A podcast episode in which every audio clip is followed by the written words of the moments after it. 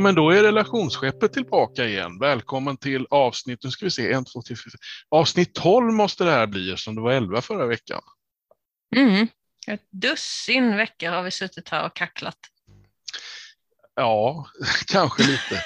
Och extra mycket förra veckan. Eh, vi har funderat lite på hur toppar man ett poddavsnitt som har hamnat, handlat om sex, eh, vilket ju väckte viss munterhet och även en hel del reflektioner utgångspunkten för samtalet förra veckan, om du inte har, hört det avsnittet ännu, inte hunnit göra det, var ju eh, obalansen i kärleksrelationen där den ena parten vill ha mycket mer sex än den andra. Och det är som sagt, reflektioner har det blivit, reaktioner har det blivit.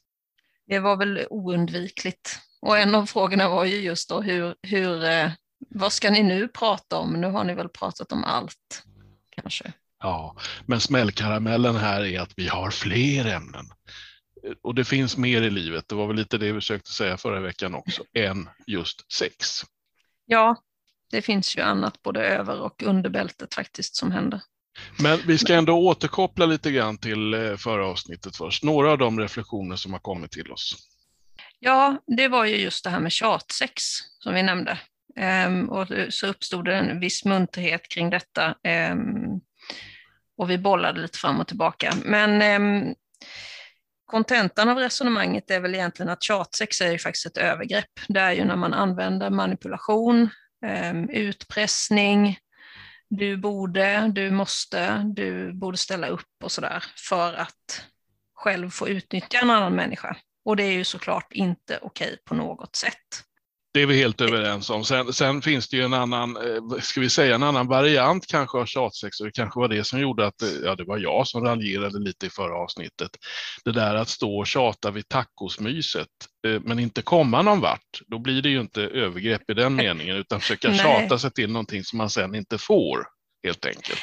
Som Nej. ett litet barn helt enkelt som vill ha lördagsgodis. Ja, kanske det öppna, öppna kiosken. Ja, nej, precis. Det, det, det, finns ju en annan typ, ja, men det finns ju, det var, jag tror att vi sa det också, det blir ju så ovärdigt för båda inblandade just i den här obalansfasen då, om man nu ska se, bortse från alla typer av övergrepp och manipulationer, så finns det ju ändå liksom en känsla av kanske, eh, många av oss har känt att, att vad är, vad är det för fel, varför blir det inget och varför ska jag behöva fråga ens? Eh, för att man tänker att det ska väl ske naturligt om man tycker om varandra så ska det väl bara rulla på. Men, men i en relations eh, sakteliga och stadiga förfall så kan ju de här problemen uppstå att då, mm, den ena parten då faktiskt fortfarande vill och den andra har redan börjat göra slut så att säga mentalt och inte vill längre.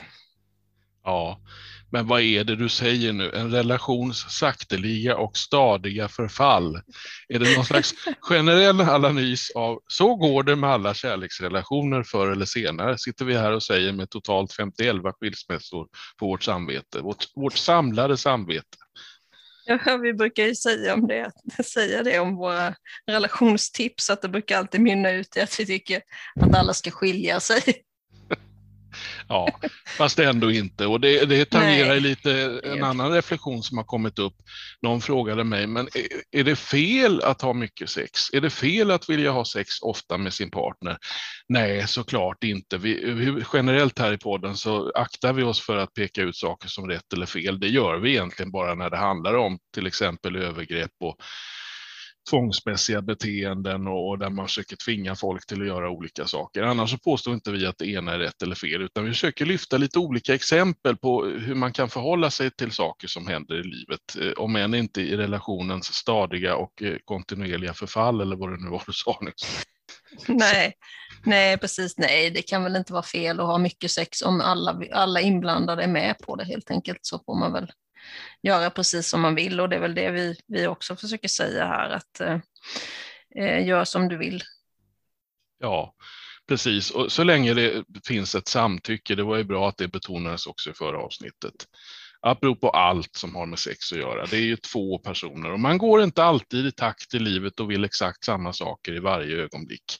Man är inte klonade även om man initialt i en kärleksrelation kan, kan uppleva det så. Det är vi mot världen. Oj, vad lika vi är. Vi tycker lika om allting som har överseende med alla fel och brister.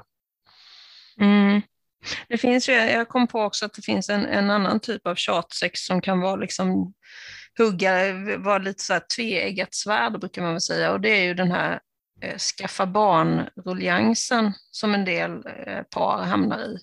Att man måste ligga på en viss tid på dygnet eller vid en viss kroppstemperatur eller vid en viss fas i, i menstruationscykeln eller ägglossningen slår till en tisdag klockan 11 och 15 och någon måste åka hem från jobbet och sådär. Det kan det, ju också bli lite tjatigt. Ja, det, när det råder ett samtycke om att nu, nu sätter vi igång produktionen, ungefär så. Ja, och att det då måste ske på, alltså, vet jag, vänner och bekanta har vittnat om att det kan ju bli, tendera att bli lite mekaniskt då när det, när det liksom är i, i syfte att eh, reproduktionen ska liksom möjligheten till att reproducera sig, eller vad det kan heta, eh, är liksom maxad vid någon visst, visst dygn eller viss tid så, så måste det rent mekaniskt till mm. ett ligg. Och sen lite olika uppfattningar också, jag har förstått kring det här hur mycket man ska prata om att man inte vill. Eh, vi presenterar olika alternativ där antingen att man försöker sig på någon slags förklaring till varför man inte vill just vid det tillfället. Eller att man inte ska behöva ge en förklaring utan det är bara som det är och sen får man tillsammans i relationen vila i den tillit som man förhoppningsvis har inför, inför varandra och inför relationen. Att, att, eh, att det inte blir sex just när man vill behöver inte betyda att relationen är slut. Eh, och vi, vi, tar inte ställning där heller. Vi, vi, presenterar de olika alternativen. Prata om det eller inte. Oftast tycker jag då, och jag tror att du är ganska överens om det, att det är, det är bra att prata om saker. Men man ska, måste inte alltid göra det. Nej, alltså mitt syfte med att säga att man inte ska behöva förklara sig eller komma med någon ursäkt, det är ju just det här att man inte ska känna att man ska behöva ljuga eller hitta på någon ursäkt som inte gör det för att den andra inte ska bli ledsen.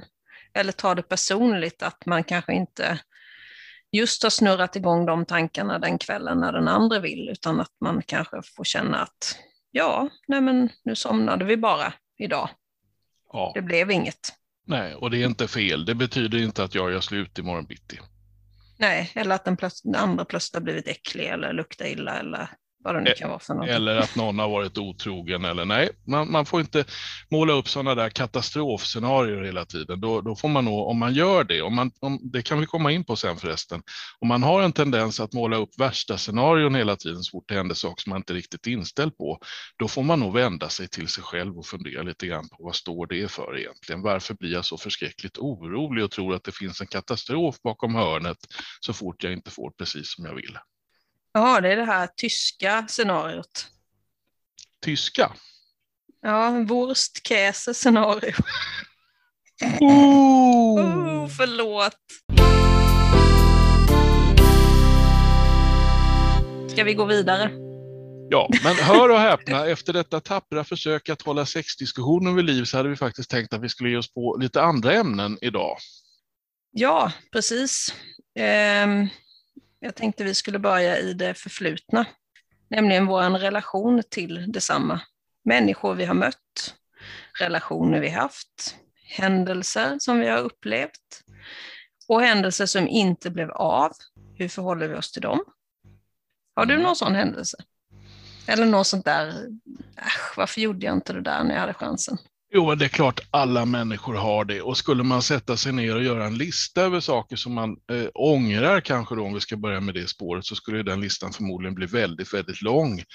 Men jag har bestämt mig för, det är ganska många år sedan, att det kan ju inte jag påverka. Det som jag tycker var, eh, det som jag idag tycker var väldigt konstigt som jag gjorde kanske 1989, sommaren 89, vi tar ett exempel.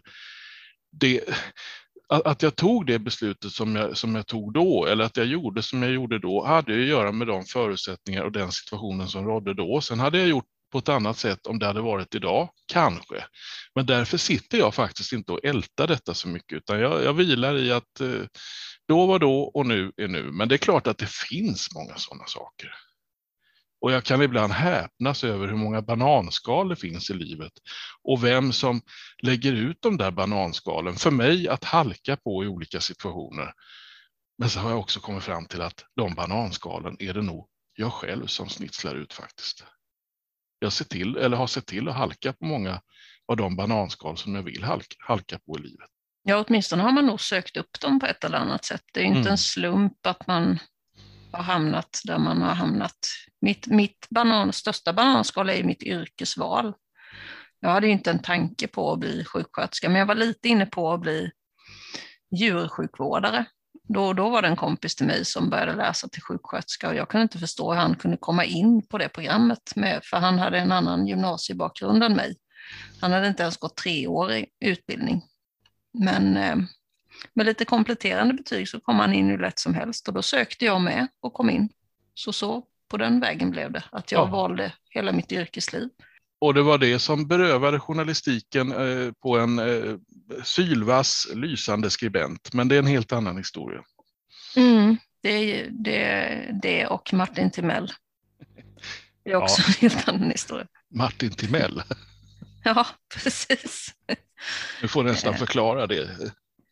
Eh, ja, nej men han, han eh, trampade på och krossade mina journalistdrömmar en gång i tiden. Han var så fruktansvärt otrevlig när jag skulle intervjua honom som ung ungdomsreporter en gång i tiden. Eh, och det var nog bägaren för mig eh, som gjorde att jag insåg att jag, jag kan inte stå för en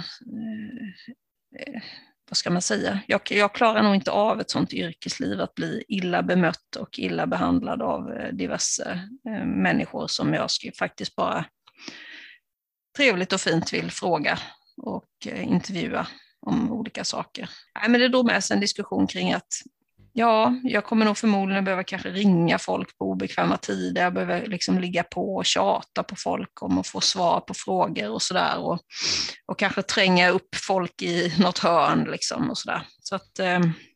Ja, du beskriver det som jag ägnat 30 år åt kan man säga. Ja. Innan jag kom till insikt i slutet på förra året och lämnade mer eller mindre journalistiken. Men där har vi ett sådant typexempel egentligen som jag uppfattar din frågeställning nu i början här. Den här mm. situationen med herr Timell då, som kanske var på dåligt humör den dagen, vem vet, vi behöver inte analysera varför han sa som han har haft gjorde. många dåliga dagar. Ja, möjligen är det så. Men det är en sån sak som du skulle kunna sitta och, och grunna över, och grubbla över och kanske bli långsint över och, och mm. ångra till och med varför du sa eller möjligen inte sa som du gjorde. Gör du det? Ja, exakt. Nej, men jag har väl kommit fram till att jag inte är en, så mycket en människa som ångrar mig jag, eh, nej, jag vet inte, jag säger som du sa i inledningen här lite, jag, jag, jag har förstått det med tidens gång att det är meningslöst att ångra sig. Så man får försöka istället bete sig och fatta sådana så pass välgrundade eh, beslut där och då så att man sen kan känna att nej men jag gjorde mitt bästa, det här var de resurser jag hade inför det här beslutsfattandet 1900, vad det nu var, 89 som du sa. Då hade jag den här beslutsgrunden och eh, jag hade de här fakta och jag hade det här livet då och då fattade jag ett sådant beslut. Och det, ja, kan jag stå för det då så får jag stå för det nu. Jag skulle hellre vilja säga så här att det finns några saker som jag tycker är lite synd så här i eftertankens kranka blekhet. Och en av dem är att jag inte var mentalt utrustad, för det får jag nog säga att det berodde på, att bli den duktiga fotbollsspelare som hela min barndom kretsade kring att jag skulle bli. Jag hade bestämt mig för att jag skulle bli landslagsmålvakt i fotboll. Jag hade sett mig själv som efterträdare till Thomas Ravelli. Jag hade till och med lovat min eh, mosters dåvarande man att jag skulle spela på Råsunda. Han skulle sitta i publiken. Men av olika skäl då, så jag hade, om jag nu ska analysera så här i efterhand, så jag hade inte mental kraft riktigt att göra den satsningen. Jag tog det lite för hårt när jag inte fick spela. Jag hade lite svårt med motivationen att träna så mycket som man måste göra. Åka och spela matcher med reservlaget tidigt en söndagsmorgon. Eh, allt det där gjorde att jag, att jag la ner eller egentligen inte spelade min sista, utan jag säger så här, jag spelade min senaste match den 16 juni 1990. Det var för övrigt en sorgens dag för svensk fotboll, för det var just den dagen som Sverige förlorade mot Skottland i fotbolls-VM i Italien med 2-1. Okay. Ja, eh, vilken historisk dag på så många sätt, mer än man visste egentligen då. Ja, men det är så, så det kan jag tycka är lite synd. Idag hade jag garanterat knutit näven och ge, gett mig bara den på, gjort precis allt för att testa om jag verkligen kunde bli så bra på fotboll som jag hade bestämt mig för att bli. Kanske jag inte hade blivit ändå, det vet ingen. Nej, men det leder mig lite in på en annan tanke som jag hade här. Ehm, kan man, kan man ångra en, en relation som man har haft, om vi nu eh, skojar och driver med oss själva här lite och säger att vi har skilt oss så många gånger. Kan man ångra en relation? Ja, klart man kan och man skulle på ett sätt kunna säga alla då eftersom det har gått som det har gått. Men, eh, Jag ångrar allt. men alla de relationer som har gått i spillror har ju inte gjort det på grund av misslyckanden skulle jag säga, utan det har ju, de, det har ju blivit så för att man med tiden, i några fall i samförstånd, i vissa fall jag, i andra fall eh, motparten, kommer till insikt om att vi funkar inte ihop. Det här blir inget bra. Det, det bästa mm. för oss är att avbryta det här.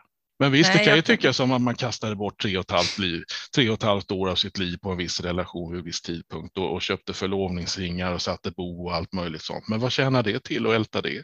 Nej, jag tänkte precis det, för jag hade en bekant som för något år sedan berättade om en relation han hade haft, där han hade slösat bort, tyckte han, ja, jag tror det var typ fem år eller någonting, på en, en helt omöjlig person som inte släppte in honom och eh, hans barn i livet på något vettigt sätt. Och, Ja, det, det, det liksom blev en massa konstiga saker med att man fick inte bo över på det stället och någon annan fick inte bo över där, utan då fick man sova på en madrass och barnen fick sova på en madrass. Och, nej, det var så här jättekonstigt. Det var precis som att man var inte med i ekvationen, men man skulle ändå vara med på mm. något sätt. Och då så tyckte han att det var, fy fan vilket slöseri, jag la fem år på den där jävla människan ungefär. Och, och, och jag utsatte mina barn för det också sa han. Ja, det är klart. Och när det finns barn i bilden, då blir det också väldigt mycket känsligare, för då känner man också ett ansvar för barnen och tänker sig att man mm. har utsatt dem för ett misslyckande eller någonting mm. bortkastat. Och det är väl det jag kan tänka så här i efterhand, att jag kan ångra att, att eh, för barn får ju ofta åka med på tåg som de inte själva har valt. Och då väljer ju jag allting för både mig och de små så att säga. Och det kan ju vara lite jobbigt i efterhand att ta i, tycker jag. Det finns ju ett uttryck som heter eh, tiden läker alla sår. Ett intressant uttryck på många sätt. Eh, är det så att tiden läker alla sår? Ja, ja, alltså det läker ju så, men ärr har man ju alltid kvar ändå, brukar jag tänka. Det har ju också blivit ett vedertaget talesätt att ärren finns kvar och precis så är det ju. Allt mm. vi är med om påverkar oss och allt vi har gjort uh, finns med oss någonstans. Inte alltid överst i medvetandet, men någonstans inom oss. I det, ja, om det nu finns ett undermedvetet eller förmedvetet eller vad vi nu kallar det. Omedvetet väljer jag att inte kalla det, för det, vi är inte medvetslösa i det vi gör. Så att omedvetet vet jag inte om det finns något, men, men det finns ju där någonstans i alla fall. Och det är ju det som är så svårt också i, i, i sådana här processer som ju en skilsmässa är och det här läkandet efter eller när någon dör eh, ifrån en relation, att, att det är en process att gå igenom alla de här stegen och faserna som kommer efter, efter det. Och det tar olika lång tid för olika personer och det är en, alltså, det är en individuell process. Det är ingen som kan säga att det här gjorde jag, det ska alla andra göra, eller jag sörjde så här, eller jag skilde mig på det här viset. Och, alltså ingen gör ju den där resan. Alltså ingen av oss har ju gjort någonting på våra resor exakt likadant. Det är ju helt omöjligt. Nej, inte ens om man är två om en sak så blir resan densamma. Alla har ju liksom sina ingångsvärden i det som sker. Mm, precis, men det här med att älta sen då? Ja, eh, jag tycker nog att man kan få göra det en period om man vill det. Det är väl en, en del av en eh, sorgeprocess om vi fortsätter en liten stund till att prata om relationer som har gått i kras. Så jag, jag, kan tycka att det är rimligt att man ger sig det utrymmet att älta under en period. För mm. gör man inte det och försöker gå för raskt fram och, och liksom sopa under mattan och tänka att nu går livet vidare, nu tittar jag bara framåt. Mm. Då är risken att det kommer i kappen lite längre fram, så gör upp gör, gör klart och gör upp med det som har hänt först innan du går vidare, skulle jag nog säga. Det där är en svår gränsdragning också.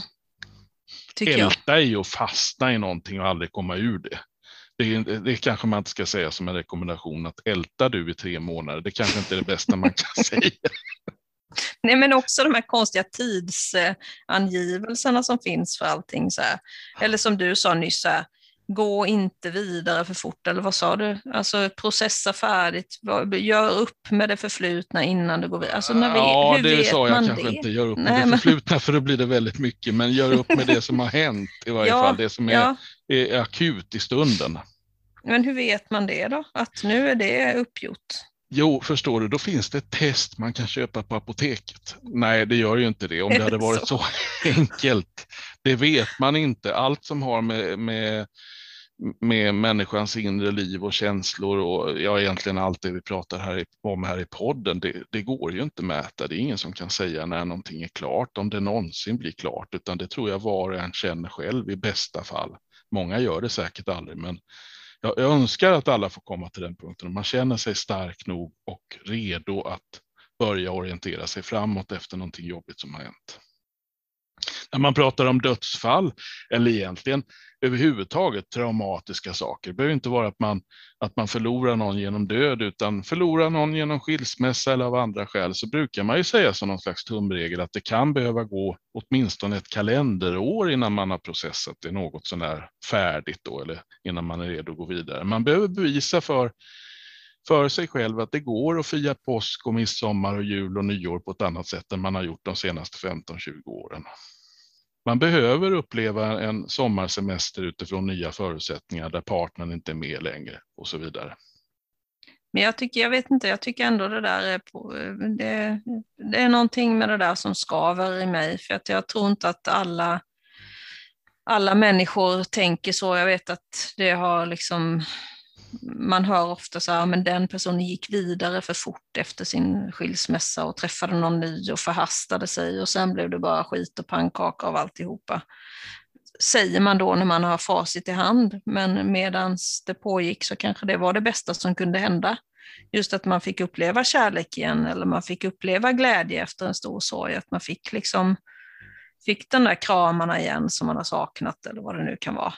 Eller att man fick ut och resa igen som man inte har fått göra på många år innan. För att man hade någon hemma som var sjuk till exempel. Alltså det där, eh, alltså det, jag, jag har lite svårt för folk som säger så. För att jag, jag tycker att man, man måste få gå vidare, man måste få processa på sitt sätt utan att andra ska döma eller regissera eller eh, liksom notera datum och säga att jaha, men nu är det faktiskt bara tre månader sedan det här förra hände. Och, ja, jag vet inte. Ja, pratar man om dödsfall och, och försöker att tidsätta saker och, och, bestämma sig för att det är okej okay att sörja i tre månader eller sex eller ett år eller vad det nu är.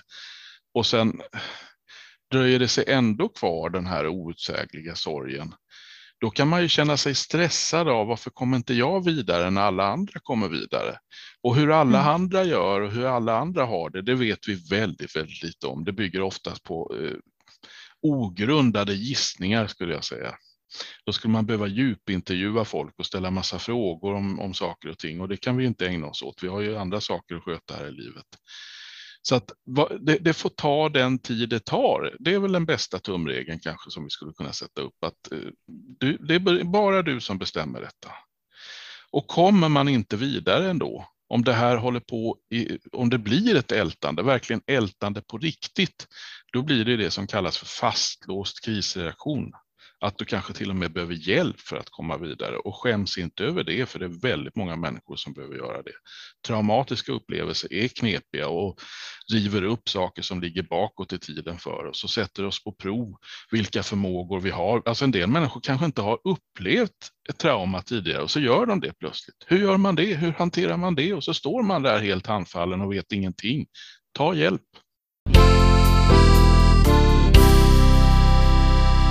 Sen kan det ju vara så här också att man har levt i, i eh, en dålig under dåliga förhållanden eller en dålig relation eller svåra, sorgesamma, ledsamma saker som man har varit med om. Att det har varit så mycket så i ens liv så att det i sig har blivit en livsstil som man har svårt att skaka av sig och gå vidare från och sen börja uppleva positiva saker.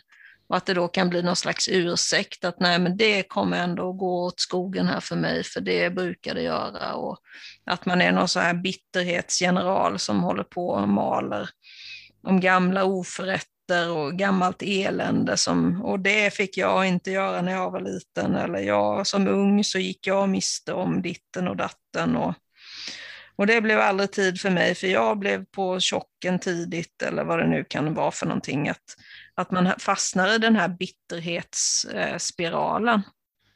Och det skulle man ju kunna säga på ett sätt är en fastlåst krisreaktion, mm. att eh, fastna i bitterhet. Men det kan ju också vara någonting som eh, sätter fingret på hur man är som person, eller i varje fall ett dominerande personlighetsdrag, att man har en tendens att fastna i oförrätter, att man har svårt att skaka av sig sånt som har hänt och man ser sig själv lite som, eller inte så lite, utan man ser sig själv som ett offer för det som händer i livet. Allt som sker eh, är riktat mot mig eller drabbar mig och det spelar ingen roll vad jag gör, det kommer gå åt skogen i alla fall. Och då är jag där igen, att då skulle jag säga att det där behöver man verkligen hjälp med att hantera, för det är en stark, mycket stark eh, ohälsofaktor. Eh, man kan ju uppleva nästan att det blir som en livsstil för en del människor att, att eh, hålla fast vid det här som aldrig blev av då, om vi ska knyta an till ursprungsämnet här. Det blev aldrig som jag hade tänkt mig uh, därmed. Jag fick aldrig ärva det där företaget eller den där gården eller pengarna jag skulle haft när uh, farmor och farfar dog, de var redan borta och sådana där saker. Och sen så blir det liksom the story of your life och sen så kommer mm. man inte vidare från det utan det är det som präglar sen hela, eh, hela livet. Ja, det, det, det, kan ju åtminstone utifrån uppfattas som att det en del människor nästan trivs med att ha den livssynen. Att det blir som du säger en, en roll som Ja, men det ja. blir en trygghet. Det blir en trygghet att vara den där som aldrig fick det där, som skulle, hade jag bara fått mm. det där arvet så hade jag kunnat blomstra, men nu fick jag aldrig den chansen. Vilket är såklart inte, det är ju ingen bekväm roll för någon, men det, det kan ju vara ett sätt att skydda sig och, och gå omkring och gnälla och älta och liksom ge omgivningen den bilden av att sån är jag som människa. Ja, det går alltid åt skogen. Jag tittar på mig, jag lyckas inte med någonting. Men det är ju ingen som mår bra av det.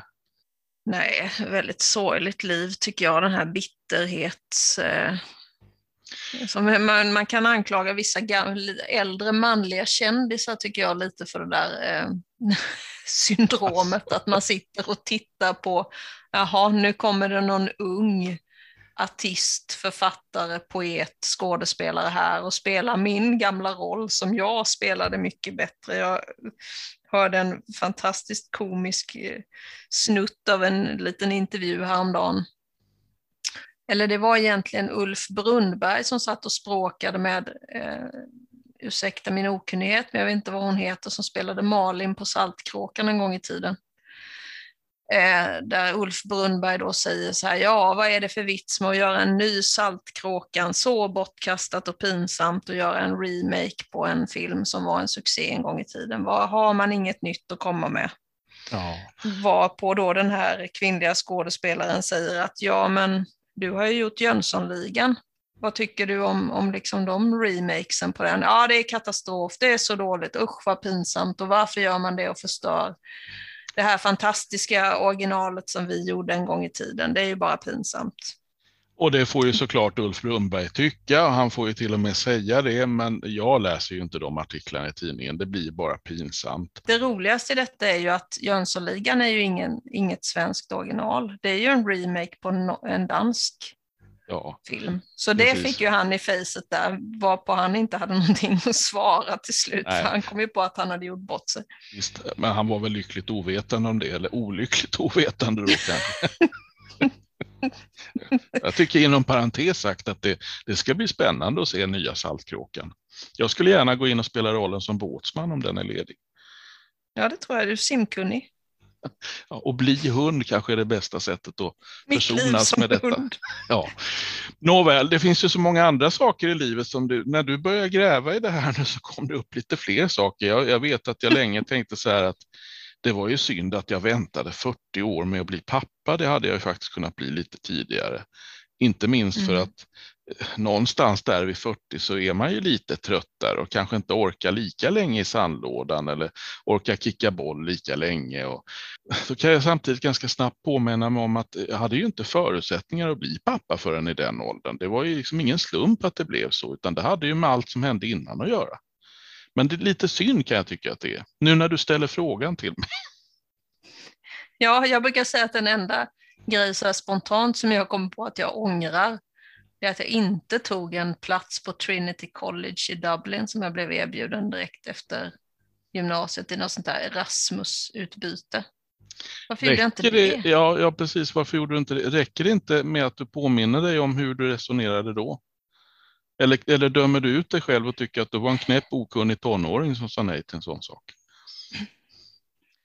Nej, alltså jag, jag, kan bara känna att det hade ju varit förbannat kul, men jag förstår ju precis var i varför det blev som det blev eller varför jag inte sa ja. Jag förstår ju det precis och jag är inte arg på mig själv för det. Mm.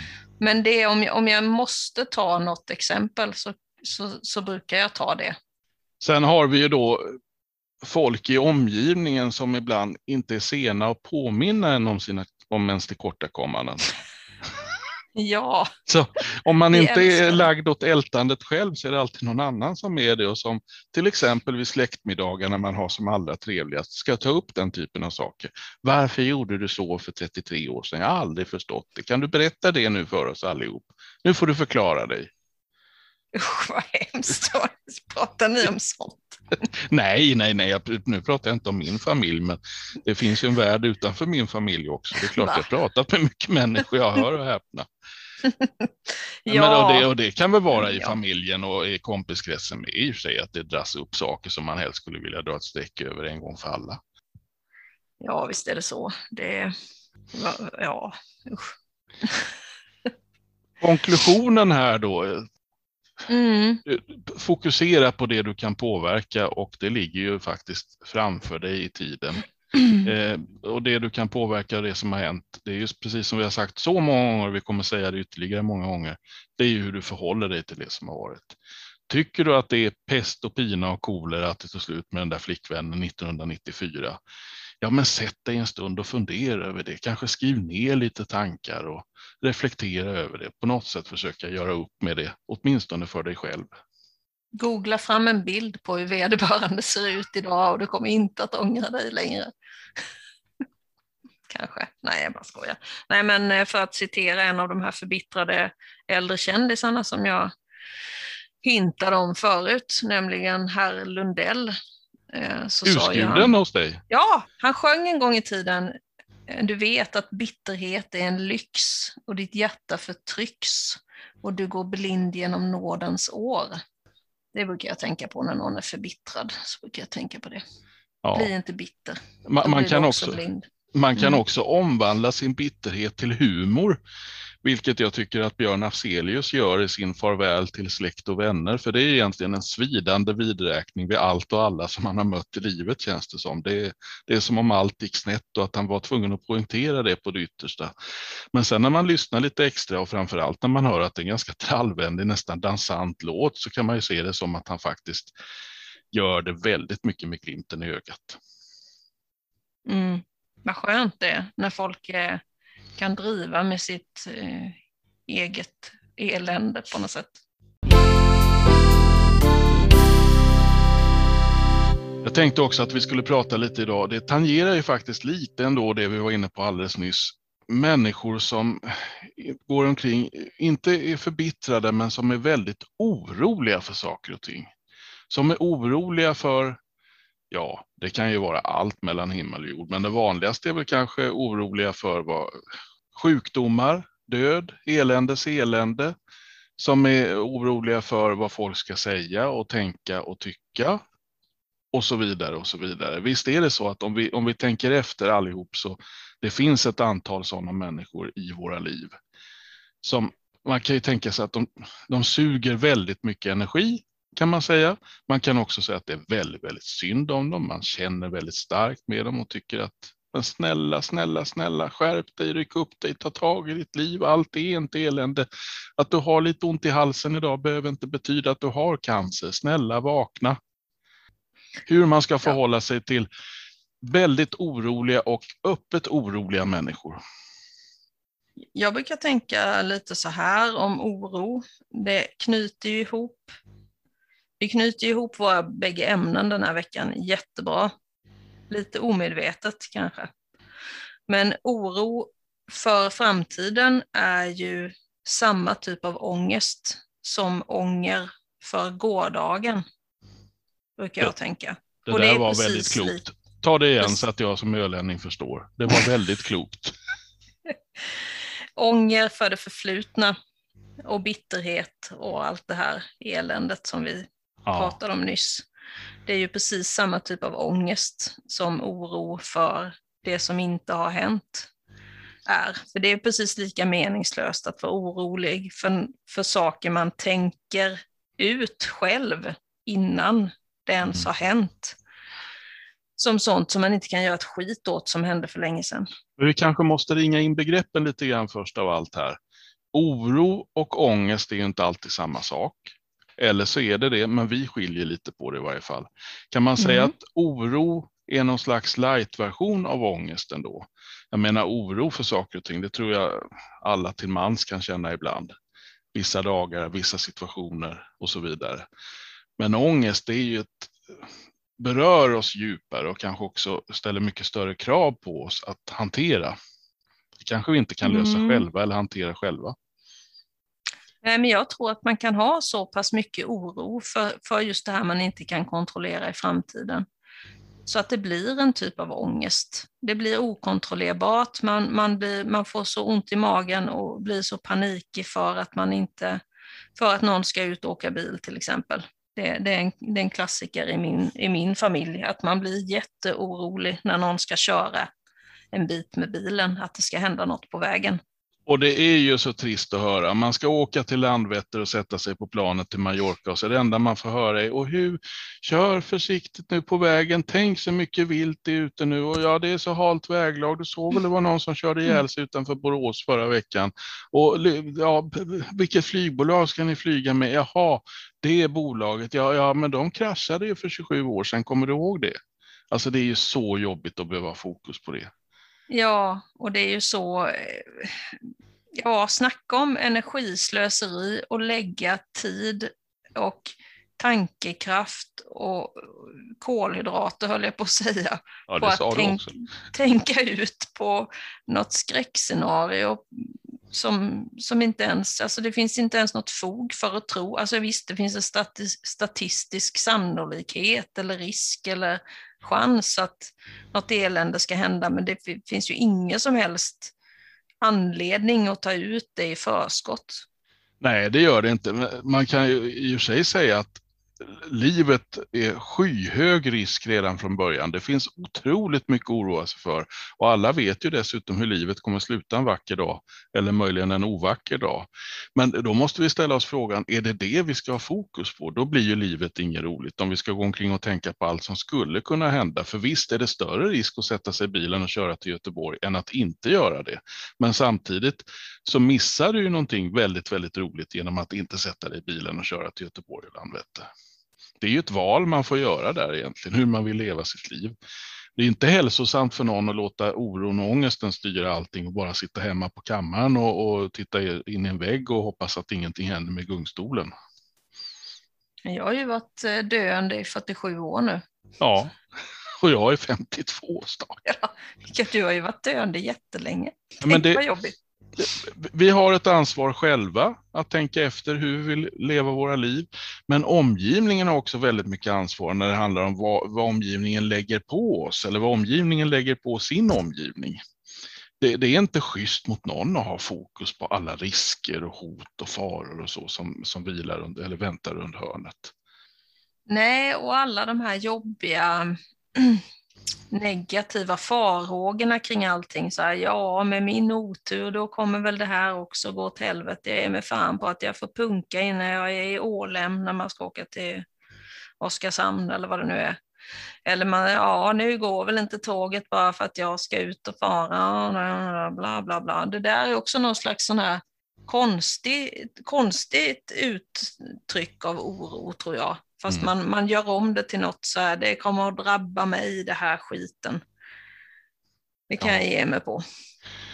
Det är ju ett, och blir ju med tiden, framför allt om man har den typen av tankar, ett eh, oerhört energiläckage och eh, påslag som definitivt förr eller senare kommer resultera i ångest. Alltså livet blir bara jobbigare och jobbigare och jobbigare egentligen. Man har den typen av tankar och dras med dem hela tiden. Ja, det är någon slags sån här framåtroterad eh, eh, oro eller bitterhet. Man är bitter redan för framtiden också. Man är bitter för det som har hänt och det, det drabbade mig och sen är man bitter och framåt också. Det, nej, det måste vara vi, vi går till stökigt. oss själva och pratar lite om hur vi förhåller oss till de här. Alltså, partnern som, som ber dig, eh, kollade du spisen nu innan vi åkte? Låste du dörren? Hur gör du då? Klockrent uttryck för ångest. Oron för mm. om man låste dörren, stängde av strykjärnet, stängde av spisen, om tvn mm. står på hemma. Mm. Eh, I värsta fall om nycklarna, nycklarna ligger på köksbordet, sånt där, som ja. är skrock i grunden. Att man tips... kör 20 mil tillbaka till sommarstugan för att kolla om man stängde av sommarvattnet och sånt där. Oh ja, det finns många människor som gör det. Och där är ju grundtipset till den som utsätts för sån ångest. Spela inte med. Nej. Ge dig inte in i det här med att försäkra saker och ting, utan tala om eh, kort och koncist i all vänlighet. Ja, det gjorde jag. Jag stängde av spisen. Mm. Inte 527 000 gånger. Jo, men jag lovar, jag stängde av spisen. Jo, men det är säkert jag stängde av spisen.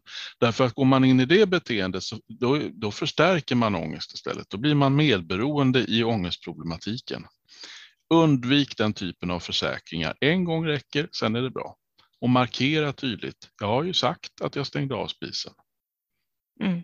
Ja, men i värsta fall tänker jag om man nu ska lämna sommarstugan och åka 30 mil därifrån, ta en vända tillsammans, kolla alla kranar och Eh, eluttag och strykjärn och vad det nu kan vara som är, och nycklar. Titta här, nu låser vi. Vi tittar tillsammans här att allting är fixat. Vi har gått vår runda runt huset, håll varandra i handen och gå och kolla så alla fönster är stängda i vittnes närvaro. Sen borde det rimligen inte kunna gå och älta det sen. Det kan man ju säga då att det är ett sätt att spela med ångesten, men samtidigt så om man vet att partnern, om det nu är partnern som håller på så där, har lätt för att bli orolig när man sitter i bilen på vägen till sommarstugan, ja men då kan man väl eh, spela med eller ta det där varvet som du säger. Det, det känns väl okej att lägga, lägga energin gemensamt på det. Vi går runt tillsammans och tittar så du vet sen. Titta, mm. tvn är avstängd. Titta, spisen är avstängd. Vi har inte strukit på sju år. Det är lugnt. Finns inget strykjärn framme. Vi äger inte ens ett strykjärn. Ja, vi drog ur antennen till tvn. Och sen är det bra med det. Du kan ha varit och köpt ett strykjärn utan att jag vet om det. Hur ska jag kunna veta det? Ja, inte ens har ett strykjärn. Nej, men vi har ju också en, en medmänsklig ryggmärgsreflex som, som säger att människor som är oroliga vill vi trösta. Ja, vi ja, vill försäkra precis. och vi vill bedyra och vi vill lova dyrt och heligt att ja, men det är lugnt, du behöver inte vara orolig. Men jag säger det återigen, det bästa sättet att hjälpa en människa som har väldigt mycket oro och ångest, det är att inte spela med i oron och ångesten. Nu måste jag ta en eh, hunduppfostransreferens igen, som jag har gjort någon gång tidigare. Mm. Och det är ju en sån här klassiker när man har en, en, en hund då som skäller eller är gnällig eller piper och gnölar för någonting som, som den verkar vara rädd för eller någonting den vill ha, den sitter och tigger vid bordet. Ja, men om du har en hund som sitter bredvid dig och gnäller när du, ä, när du äter, om du då ger hunden en godisbit eller en matbit, då har du ju talat om för hunden att om man gnäller så får man mat. Och det är lite samma det som du säger här nu, att om, om jag oroar mig, då kommer jag få uppmärksamhet och då kommer någon att spela med och då kommer det att eh, ja, det kommer sprida sig i familjen. Det blir ju en snöbollseffekt av det, ja precis. Det är ja. ju samma med barnen. om man säger nej till nej, det blir ingen onsdagsgodis och sen efter 27 eh, timmar av tjat så blir det ändå en godispåse. Då har man ju förstärkt ett beteende som man inte vill ha. Mm. Och det är ganska enkelt, det låter kanske hemskt att ta en sån referens på just ångest och oro. Men om man, jag tror också som du säger, om man vill hjälpa en person som ältar mycket eller gnäller mycket så eh, eller har ångest eller är bitter så bara säga nej men nu skiter vi i det här, nu går vi vidare, nu har du dratt din ramsa, nu, eh, nu tar vi ett break från det här. Ja, man kan kanske försöka kyla ner situationen genom att inte uttrycka sig precis så eh, och bli vresig, Va? utan jo, försöka hålla tycker... huvudet kallt. Skulle man gå i terapi med, tillsammans med någon som har väldigt mycket oro och ångest så skulle hela terapin skulle handla om just detta. Spela inte med och ge dig inte in i det här med försäkringar, för det hjälper ingenting. Man kan tro att det hjälper och lova saker dyrt och heligt, men det gör inte det. Det förstärker istället det du inte vill ha. Nu tänker jag så här innan vi rundar av podden att idag har vi pratat om saker som eh, jag vet är mycket obehagliga för många människor. Oro och ångest är inte att leka med. Det finns hjälp att få. Man kan söka på nätet efter terapeut om man vill ha det eller gå till sin husläkare och be att få en remiss.